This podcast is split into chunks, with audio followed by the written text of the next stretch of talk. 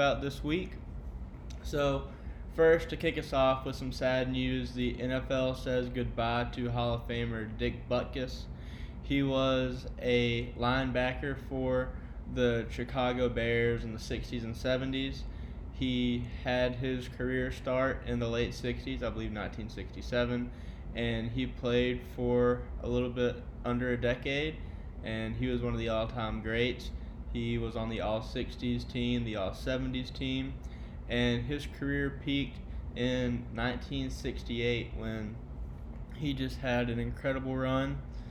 And he said that the favorite play he ever had in his career was when he caught a conversion after a bot snapped on an extra point in what turned out to be the victory in a 16 to 15 win over the Washington Redskins at the time.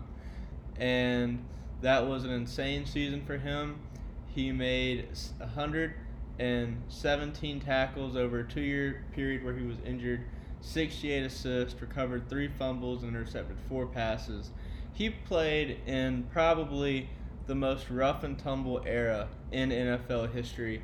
You know, people talk about how today the game's gotten softer, roughing the passer, all that stuff, targeting. And they talk about how the game should go back to how it was in the 80s. Well, if you were playing in the 80s, Dick Butkus probably would have thought you were soft because the stories of what the NFL was like back in the 1960s and the 1970s are like hearing stories from the Wild West compared to what it is we see during the games today. I think Jim Brown told the story one time of a guy who reached his fingers into somebody's helmet and got his finger partially bit off because uh, he was invading that player's personal privacy, and there wasn't even a foul called because they said that the player had the right to protect the inside of his helmet. So, to be a Hall of Famer in that era in particular really just says a lot about your intestinal fortitude, your guts, your strength, and just what an all around amazing athlete you had to have been. So, Dick Butkus had a legendary career, legendary life, and he will be missed. So, getting into the current events in sports, we got to start it off by talking about the Braves, who unfortunately lost their first game of the MLB playoffs against the Philadelphia Phillies yesterday. Despite that, I'm still optimistic. We're still repping Atlanta, even though a lot of people in the sports world are giving a lot of flack to Atlanta fans. So, there was really controversial call in the eighth inning of the game last night where Catcher Sean Murphy got called for offensive interference because his glove was a little overextended and batter JT Realmuto hit the glove while he was swinging and that led to an extra base. They gave pretty much they treated it like a walk. And so he got to walk to first base. The bases were loaded. So that brought in the third run. Now it wasn't a game changing thing because the Braves are already down two to nothing at the time. So it didn't cause the Braves to lose, but I think just the frustration of the moment, in addition to the fact that the replay made it really unclear if the ca- the call was warranted. I think that it was. I think they did make the right call, but there was no conclusive proof in the replay. So I'm sure if you're a Braves fan, you're there in real time you're probably really angry. In addition to the fact you're also probably under the influence of some strong drink, shall we say. I can get where the anger comes from, but the Braves fans started throwing trash onto the field, and a lot of the commentators were talking about how embarrassing and disrespectful it was. And Brian Snitker said after the game that he hates to see when that happens, that it's a threat to the player's safety and all this and that, and how there's no place for that in the game. So, where I come down on this is that they should not have done it.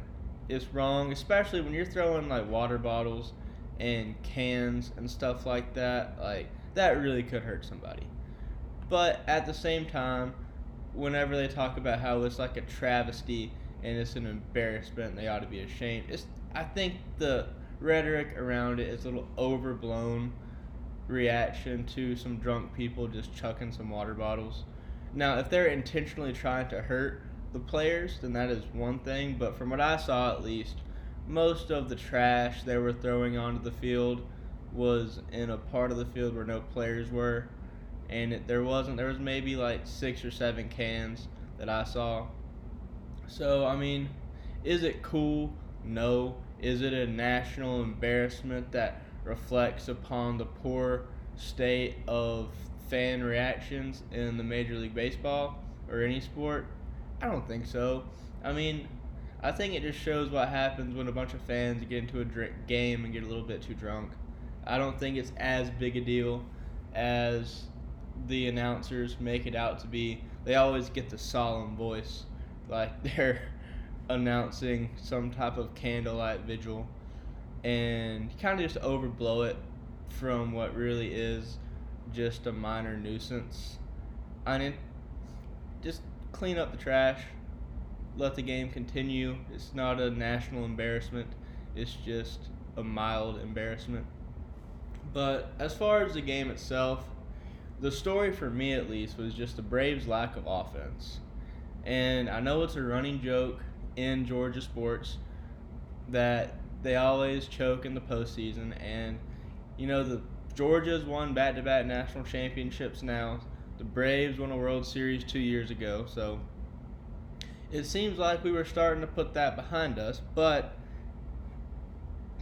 one could make the case that the old demons are rearing their ugly head because the Braves, after a historic offensive season where they have multiple players break offensive records for the Braves, which to their benefit, the Braves are a top 10 franchise in MLB history. Like historically, they're really good. So to set an offensive record for the Braves, that's a pretty high achievement. And after all of that record setting this season, their best players couldn't hit a ball to save their life. Ronald Acuna is 0 for 15 in his last playoff at bats. Last night he was 0 for 3. He had one strikeout and one walk. And it's just not going to cut it. I, I don't know what it is about the playoffs that seemingly has him shook up. I mean, he was an MVP level player during the regular season, for him to be 0 of 15 in his last playoff performances, that's not good. He's supposed to be the franchise player. You need him when the spotlight gets the brightest.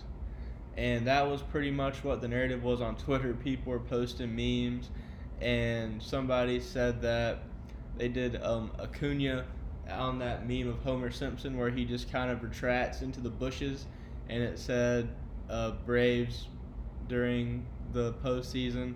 Somebody did it said uh, the Braves right now, and they put an X-ray of a person with the heart edited out, saying that the Braves have no heart. So it was getting pretty brutal. I think what Snit needs to do is just sit down and talk to him, see like what it is that's gotten him so shooken up. Because baseball is a mental sport that's one of the and every sport is mental to varying degrees, but baseball of all the major team sports is the one where a mental hangup can affect your play the most. Just because all it takes in baseball is to get off a half an inch, whether it be swinging, pitching, just regular throwing in the field. Like if you're a half inch behind, it changes your whole game completely. So whether or not Acuna does suffer from postseason jitters or choking, if you want to go that far, or maybe it's just a coincidence. But all the noise around his poor postseason play might, if he didn't already have jitters, it's kind of a self fulfilling prophecy where people say that he has them, which gives them to him the more he goes without getting a hit the more it kind of builds up in his head, like, oh, maybe I am bad in the postseason, or maybe I am a choker. Like, you just got to have somebody sit down to him, whether it needs to be the manager, maybe Colin in Chipper Jones or some other past Braves legend who can give him some wise words of advice. But you just got to talk him through it and say, look, man, it's the playoffs.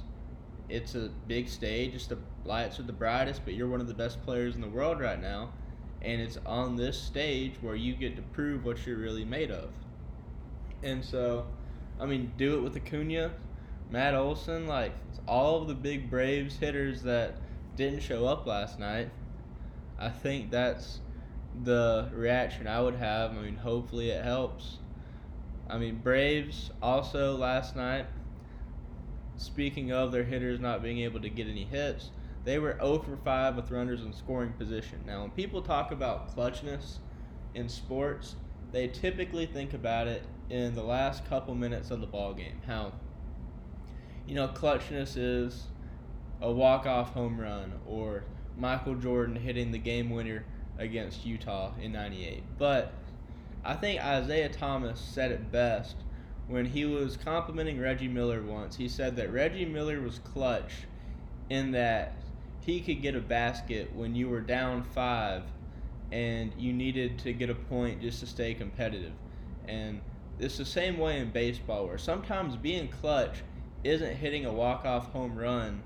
It's hitting somebody in, to get an RBI when you're down two in the fourth inning and you need a run just to stay in the ball game. And last night, that's the kind of clutchness that the Braves were lacking. For you to be 0 for 5 with runners in scoring position, that's just unacceptable for a postseason team with high expectations. I think that's where the ball games are won and lost. It's kind of like in football, sometimes penalties can win or lose a game, and you can go amazing from as far as passing yards, rushing yards, whatever. But if you get a bunch of penalties, then it doesn't matter. It's, we'll get to that later with Texas. But in baseball, you can get an insane amount of hits, but if you leave them all on base, it's all for nothing. And it's being able to convert on those positions when you do have runners in scoring position that really sends you home, and that's what separates. a World Series contender from a choke artist.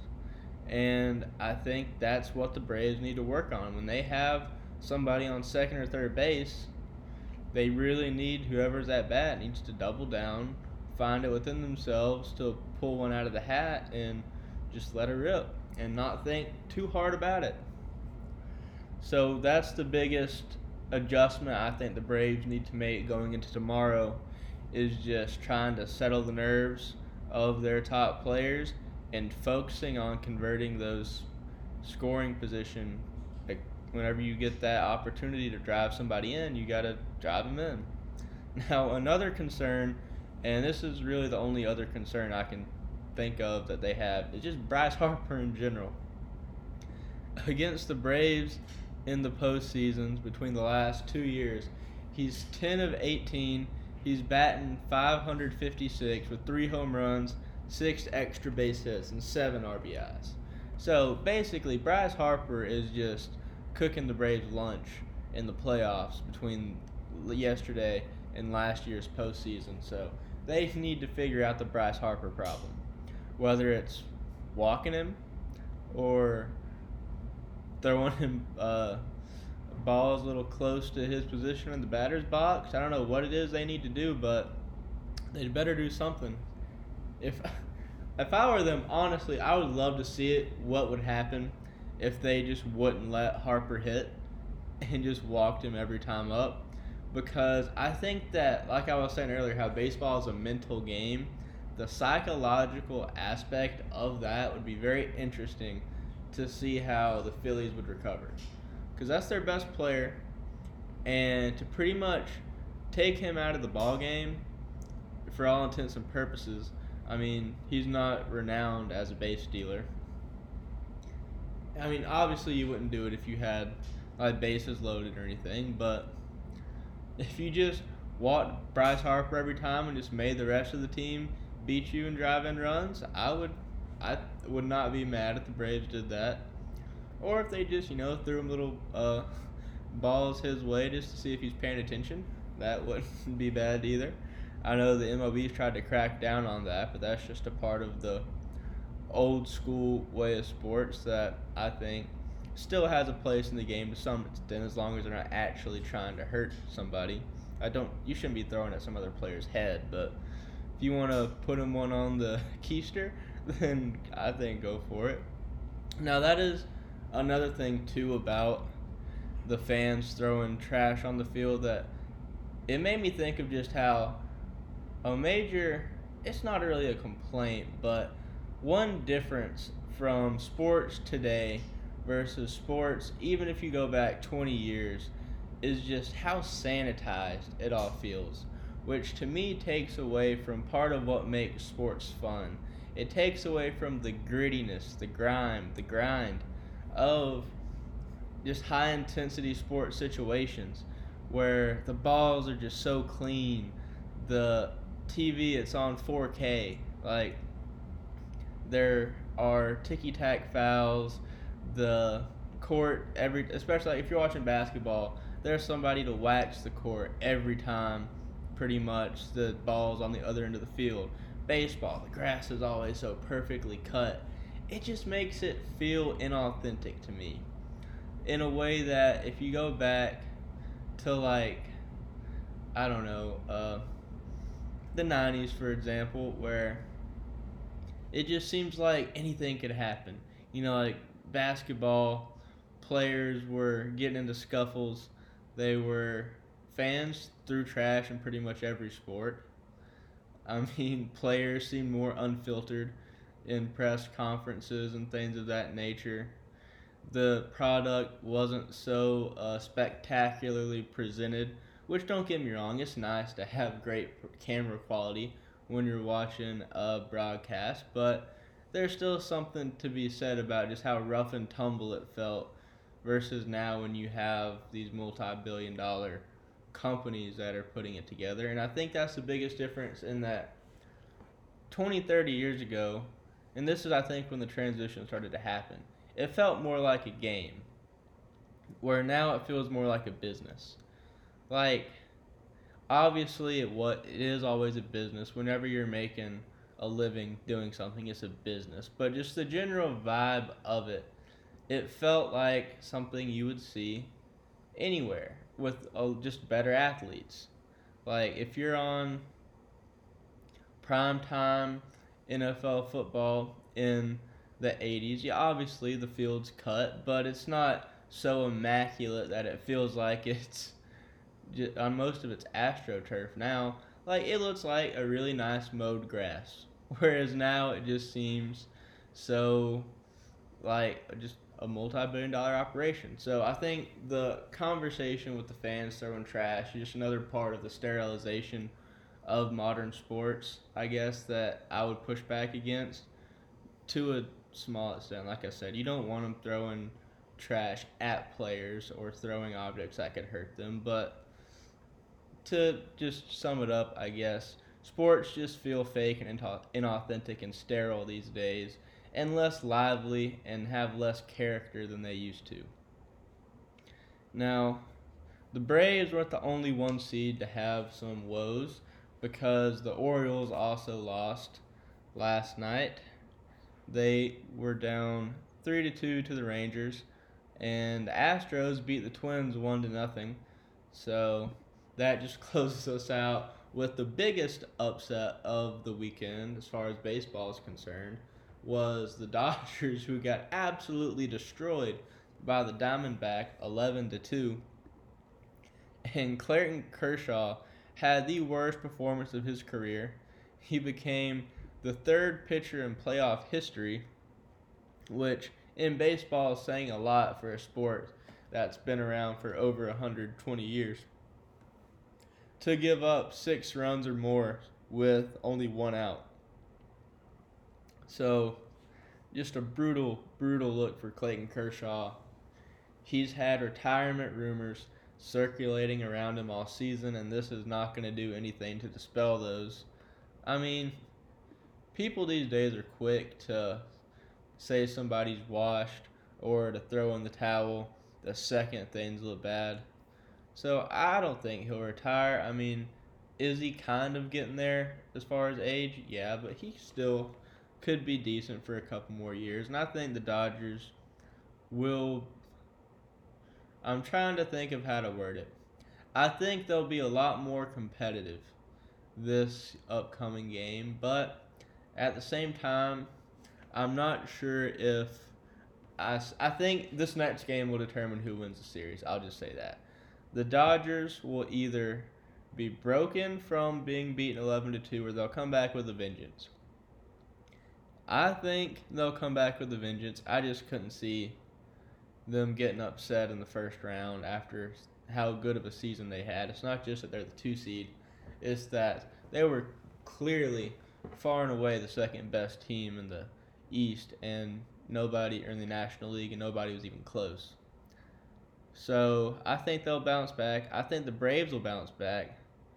But I think these next two games are crucial for both of them to determine if they'll be able to make a comeback or not. So that's my take on the MLB right now. Now, moving on to wrestling, Edge, aka Adam Copeland, has signed with AEW and made his AEW debut just the other day, or last weekend, at Wrestle Dream. He made an appearance to save Sting and Darby Allin from a beatdown from Christian Cage, Luchasaurus, and Nick Wayne and the pop he got was just insane. Now, this is the first time Edge has appeared outside of a WWE promotion, outside of WWE, since 1998. So, just to put that in perspective, this is the first time Edge is wrestling for a non WWE company since most of the people listening to this podcast have been alive. So, just from that alone, it's really groundbreaking to see. It's probably to date the biggest name that AEW has been able to wrestle away, no pun intended, from WWE. He was Edge is a bigger star than CM Punk was. CM Punk was only a bigger get for AEW because of all the drama that surrounded his WWE exit. Now, it looks like they're bringing him in as a babyface, which is probably the right move because Edge, he's going to be cheered, especially the first time he makes an appearance. But I was kind of thinking that they might turn him heel and have him team up with Christian one last time. But it's looking like instead he'll be feuding with Christian. He made an appearance on Dynamite just this week, and they had a little uh, interaction that didn't go so well for Christian. So it'll be interesting to see where this story goes going forward. It was cool seeing Edge and Sting in the ring together. That's never happened before. So there's a lot of one off opportunities that could be presented from Edge being in AEW, and it'll be a nice change of pace for him getting outside of the hyper scripted WWE environment and having more creative freedom in AEW. Now looking like he'll be a collision guy instead of a dynamite guy, which makes sense because for those of you who don't know, it's kind of like how WWE has Raw and SmackDown and they're kind of separate brands. Uh, AEW has Dynamite and Collision. Now Collision was originally created to be the CM Punk show to keep him separate from the Young Bucks and Kenny Omega and the rest of the Elite and Dynamite would be the Elite show. Now, as CM Punk is fired, Collision was kind of lacking a major name to build the show around, and this is where Edge comes in. I think, like I just said, he's a bigger star than CM Punk in wrestling, so not only has losing CM Punk that vacuum been replaced, it's in a way been improved upon because of who they replaced Punk with. Now, had Punk not gotten in a backstage fight again, they could have had him and Edge, which would have been amazing, but you got to play the hand you're dealt, and CM Punk was fired, and Edge is here to hopefully recover a little bit of the luster that was lost when he left. Now, as for CM Punk, he made an appearance at a wrestling show a week back, and he said that he will have a lot of free time on his hands for the next two months. And that's got the rumor mill circulating that he might be at Survivor Series, which is in Chicago. And there's been some talk that WWE hasn't reached out to him yet, but they have been having internal discussions on whether they will. And a lot of the talent seems to be not happy with that. They've said that if CM Punk does come back, he'll have a lot of apologies that he'll have to make, including to some pretty big names like Roman Reigns and Seth Rollins. So I think at the end of the day, Vince McMahon will do what Vince McMahon always does and do what he thinks will make him the most money. And to me, that would be bringing back CM Punk. Now, I don't know what his status is especially with AEW. Uh, I'm sure he has some kind of non non compete clause. And with him being fired, he might also have legal action that might be launched in that whole situation. So, whether or not that's something WWE wants to get involved with, I think that they will definitely. I think CM Punk will have wrestled a match for WWE by this time next year. Will he be there for Survivor Series? I don't think so. If I'm WWE, I'm putting CM Punk in the Royal Rumble, and I'm just making that a magical moment. Now, a lot of people in the back might be unhappy with that, but they've got to realize that despite all the stuff CM Punk has said about WWE and how badly he thinks of the company, at the end of the day, it is a business, and CM Punk's a huge name that they're not going to put somebody over him just because they've been loyal to the company and CM Punk's walked out and done horrible things for the company in the past. And business makes friends of even the bitterest enemies, and that's no different in the WWE and CM Punk situation. CM Punk will want to go to WWE as much as he hates their guts because right now he hates AEW even more for firing him. And for causing him all this chaos in the first place in his mind. WWE would love to get W or CM Punk just to stick it to AEW and show them that they can control him whereas AEW could not. So it makes sense on both sides from a strategic standpoint. It'll just be a matter of when it can all come together versus whether it will. But that's something to be on the lookout for. As for WWE, they had Fastlane last night, and it wasn't a really eventful show. But it is worth noting that Cody Rhodes and Jey Uso are now the tag team champions after beating the Judgment Day, and John Cena and LA Knight beat the Bloodline.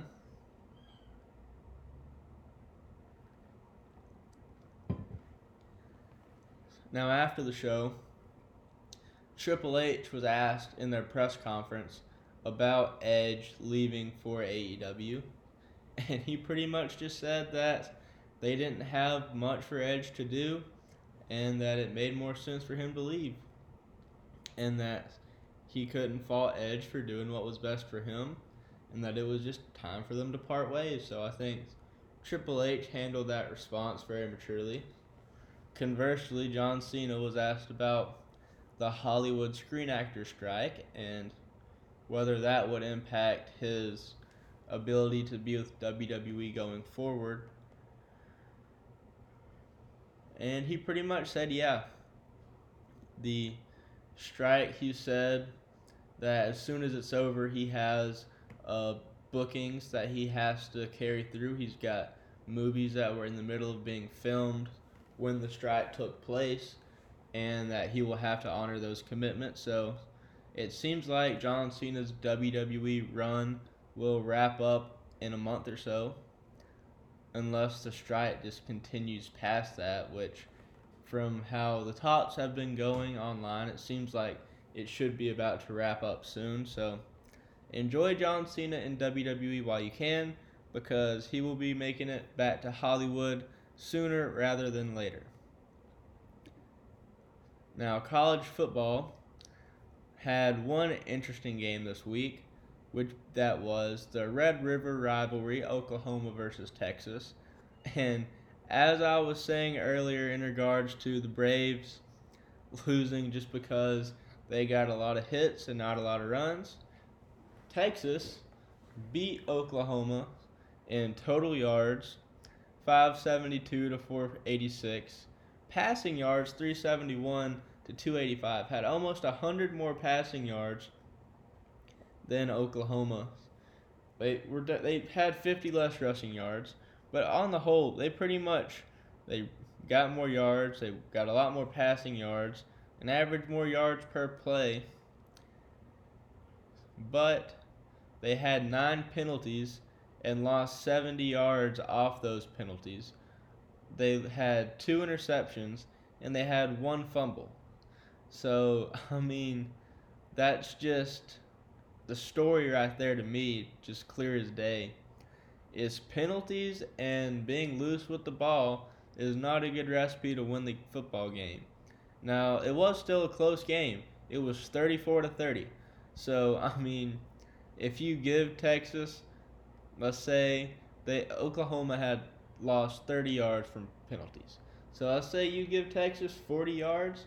If they had played as good as Oklahoma did in the penalty game, I think they win that ball game, and I think they're still number three in the AP poll. But as it stands, they dropped all the way down to ninth. That's six places they dropped. And Oklahoma shot all the way up to fifth, which was seven spots. And they look like they might be able to break into the top four. Now, the top four currently is Georgia, Michigan, Ohio State, and Florida State. I think Georgia and Michigan are pretty much just going to ride it out as one and two. Texas and Oklahoma was the biggest shakeup that really matters. Alabama beat Texas A&M in a game that was pretty rough to start, got really good, and then got kind of rough towards the end. But they ended up pulling it out by about a touchdown. But despite that, they didn't go anywhere. They stayed at 11. Louisville shot up 11 points after beating Notre Dame, and Notre Dame dropped 11 spots on the poll. So that's kind of the biggest story going in college football right now is Texas being essentially put out of playoff contention by Oklahoma. I mean, they could crawl back later on in the season, but I don't know. They're all the way down at ninth after being up that high. It would take some big losses for them to get back into it, I think. So it'll be something to see, that's for sure. Georgia, they've pretty much, I think, it's their season to lose. And I don't see them doing it. They absolutely destroyed Kentucky 51 to 13. They've got Vanderbilt and Florida coming up, two teams that I don't think will give them a whole lot of grief. If Georgia's going to lose, it's going to be to Mississippi or Tennessee. And I don't see it. I think Georgia's going to go undefeated for a second year in a row. And I think they're going to be like the first three-peat of the modern era. So there you go. Maybe at the very least for Georgia fans, if the Braves choke, Georgia can give them something to hang their hat on. Now, for the NBA, whose season kicks up in about three weeks, their first game's October 24th.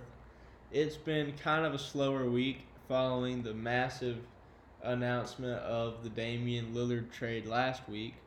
Jimmy Butler seemed pretty upset about it because he showed up emo on Media Day. And I don't know what was going on in his mind when he thought that was a good look but he quickly backtracked from it and he was back to headband Jimmy just a day later. oh, Jimmy Butler, he's just one of those guys that he just doesn't care. You can just tell based on how he carries himself, he's to do what he's to do. And it doesn't really matter what you think. So, more power to him for that. But his emo look was weird, to put it lightly. He went with the fake piercings. He had his fingernails painted black. He had his hair in his face. He was looking like it was 2003 out there. But Vegas has put out who it thinks are the top contenders going into the season. And from the Vegas odds, the only serious title contenders, which I'm considering anybody whose odds are plus less than a thousand, are the Bucks and the Celtics and the Nuggets and the Suns. Now, I agree those are the big four, but I'm really confused why the Celtics are over the Nuggets and the Suns because I just don't see how they would be able to be justifiably above the defending champions or a team that has Kevin Durant and Devin Booker.